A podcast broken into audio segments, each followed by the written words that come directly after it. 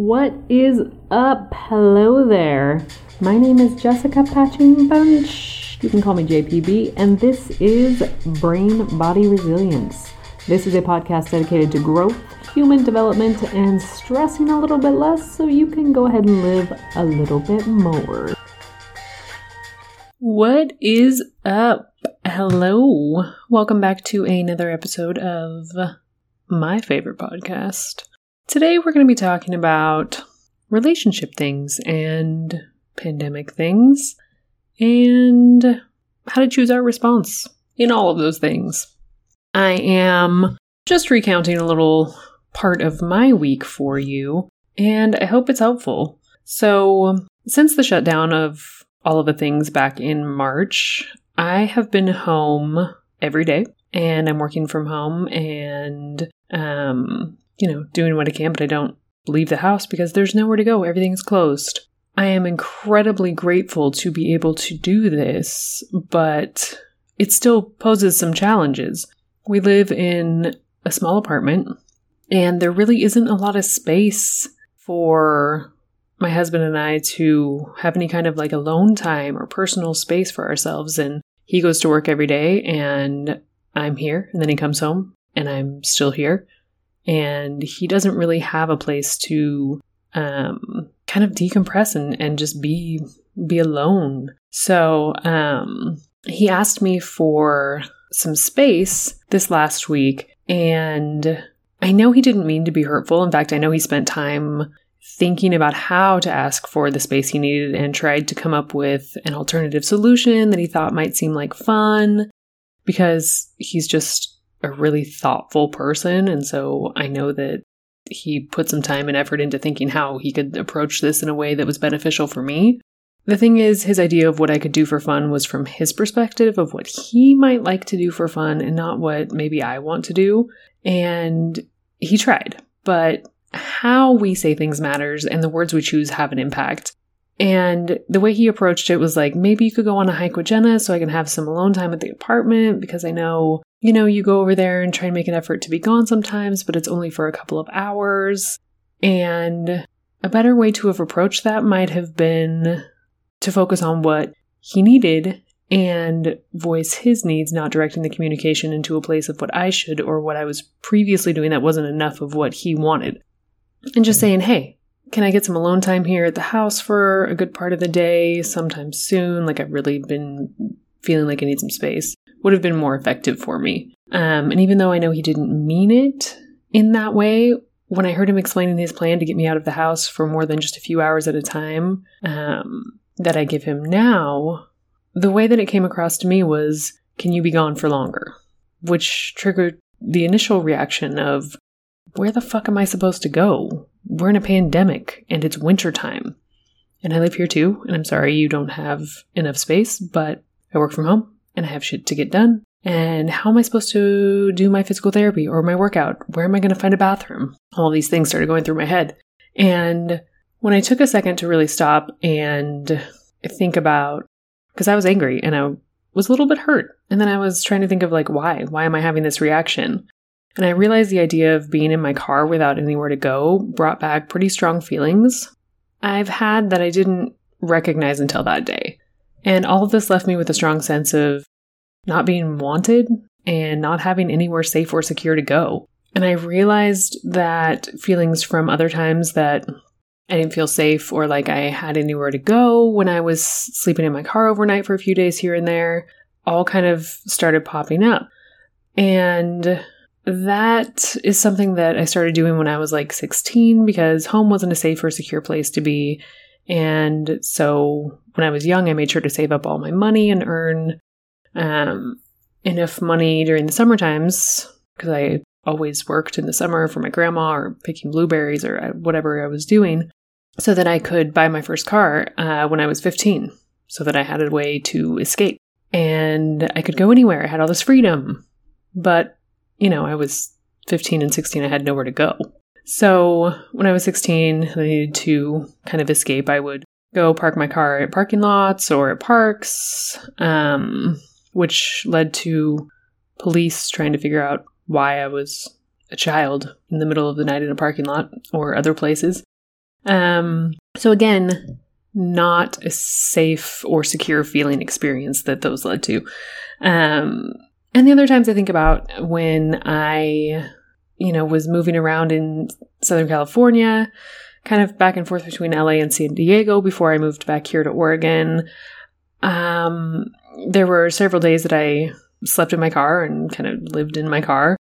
And it was a, um, I was, it was a strong sense of embarrassment about not having anywhere to go. Um, and I've always had a, a tough time asking for help. And I'm much better now. Uh, when I need something, I usually just ask. But not wanting to ask for help and not feeling like I fit in or I had solid support um, or belonged or kind of had a safe and secure place has always kind of been a thing f- for me. And all of these feelings are just like rushing back. And the uncertainty of my childhood without anyone safe or secure to turn to for help taught me that um, those things don't exist. And currently, the dynamic of my family, who I still won't ask for help, continues to be a challenge. Kind of moving past that in my life. Um, this is feeling much more vulnerable than I had anticipated. But, um, you know, some examples I, I've always felt a, a sense of just kind of not belonging and not having that safety space. I've always made friends easily and I guess fit in uh, to various situations, but I really felt, even as an adult, that I that I really belonged in a space. Um, and something that popped into my head that I thought I didn't didn't have any impact on me, uh, which clearly does if it's still in my in my headspace, was when I was between the ages of three and seven. My mom was a full time long haul truck driver, and she only came home about I don't know every four to six months sometimes, and um, she would so she would write out messages for each day on a calendar for my brother and I. But since I was too young to read, the nanny's son would uh, read us these messages and he would say things like, Oh, your mother hates you and wishes you were never born. Your mom's never coming home. You suck and that's why your mom doesn't want to come back. All kinds of shit like that. And I remember saying, I know you're lying, but I couldn't read what was actually there. So those were the messages that I had. And I suppose that contributes to my sense of not belonging. Um, another thing that just occurred to me uh, as I was kind of reflecting on these these feelings and these things was that I was always embarrassed about the state of our life. I was always embarrassed that our car was rusty with holes in the side of it that looked like bullet holes and it was held together with duct tape and I was embarrassed that the church had come multiple times to help my mom clean our home and they brought these huge large like dumpsters to haul away the trash um, I was embarrassed that the cops were at our house regularly for domestic violence. I was embarrassed that we couldn't go out in public and have dinner or hang out with our friends because of drunk, violent outbursts of my stepdad. And thinking about that led me to think about how he made it really clear that we weren't his kids. And I'm sure that that contributed to my sense of not being, not feeling like I was wanted. Um, and I never understood how my mom could choose that situation over our safety or security or kind of like a whatever normal life may have looked like. And I know that that's, for lack of a better term, normal life. Um, I don't know if that truly exists, but safe and secure, anyways. Um, and because I was always embarrassed about what my life was, I was telling myself that I didn't belong. I didn't, um, that there was something to be embarrassed of. And so after going through like all of these feelings and all that stuff kind of coming up, I realized that my husband's request for alone time triggered triggered all of that to come up for me. And that is why I was so upset. I know we all need alone time, and I know that this time where we're both at home, uh, much of the time together without space, is really trying for both of us. Um, and I had someone say that they hoped that they would have handled that situation as well as I did because I did a post about it on Instagram, which I will link in the in the show notes. Um, and just saying that the ability to reframe our thoughts and and choose a different perspective is so important um, because I had all of these feelings of of not wanting or not not having anywhere to go. And it was really strong and really uh, you know like i was just going over it brought up a lot of stuff for me. And i had to reframe that into like oh okay. I can take my car and go explore the beach or the mountains or like somewhere i want to go. It doesn't matter. I have so many places i can go.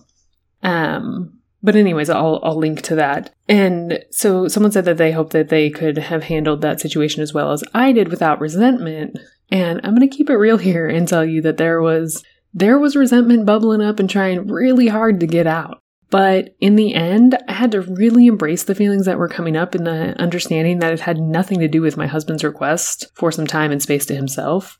Because I know we all need that, and there hasn't been the opportunity for a lot of that for almost a year now. Ultimately, I am really grateful at this realization of my struggles to feel safe and secure and that they came up in this way because until we're aware of something and recognize it, we can't do anything to manage it or heal it or grow past it. And I'm also really grateful to be able to see my growth in my response instead of an ugly reaction that could have been really shitty and in no way beneficial or productive for the relationship with myself or my husband. I was able to give myself some space and choose my reaction. And this, my friends, is why it's so incredibly important to have a practice that helps us learn to pause and allow the space between an event and our response so that we can choose how it is we want to respond.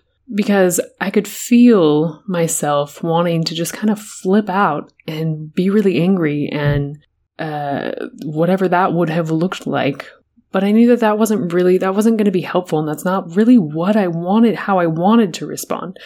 And so I'm not going to say it was easy. It was effortful for sure, but I was able to do it. And that was a huge step for me.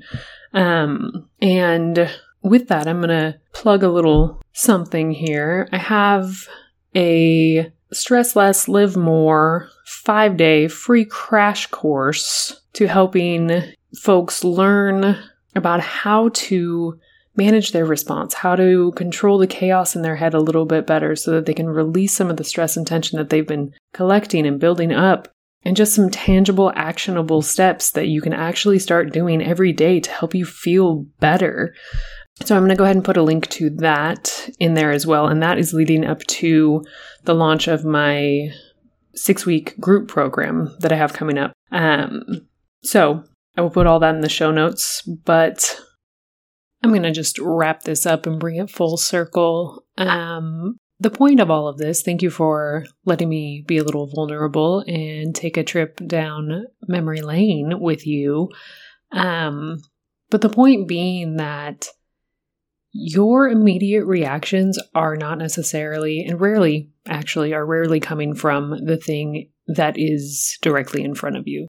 So, my reaction, my strong reactions of hurt and anger, had nothing to do with the situation that I was currently facing with my husband, and everything to do with the fact that I had spent a lot of time not feeling safe or secure or um, wanted, I guess, as a child and in my early adult years and such.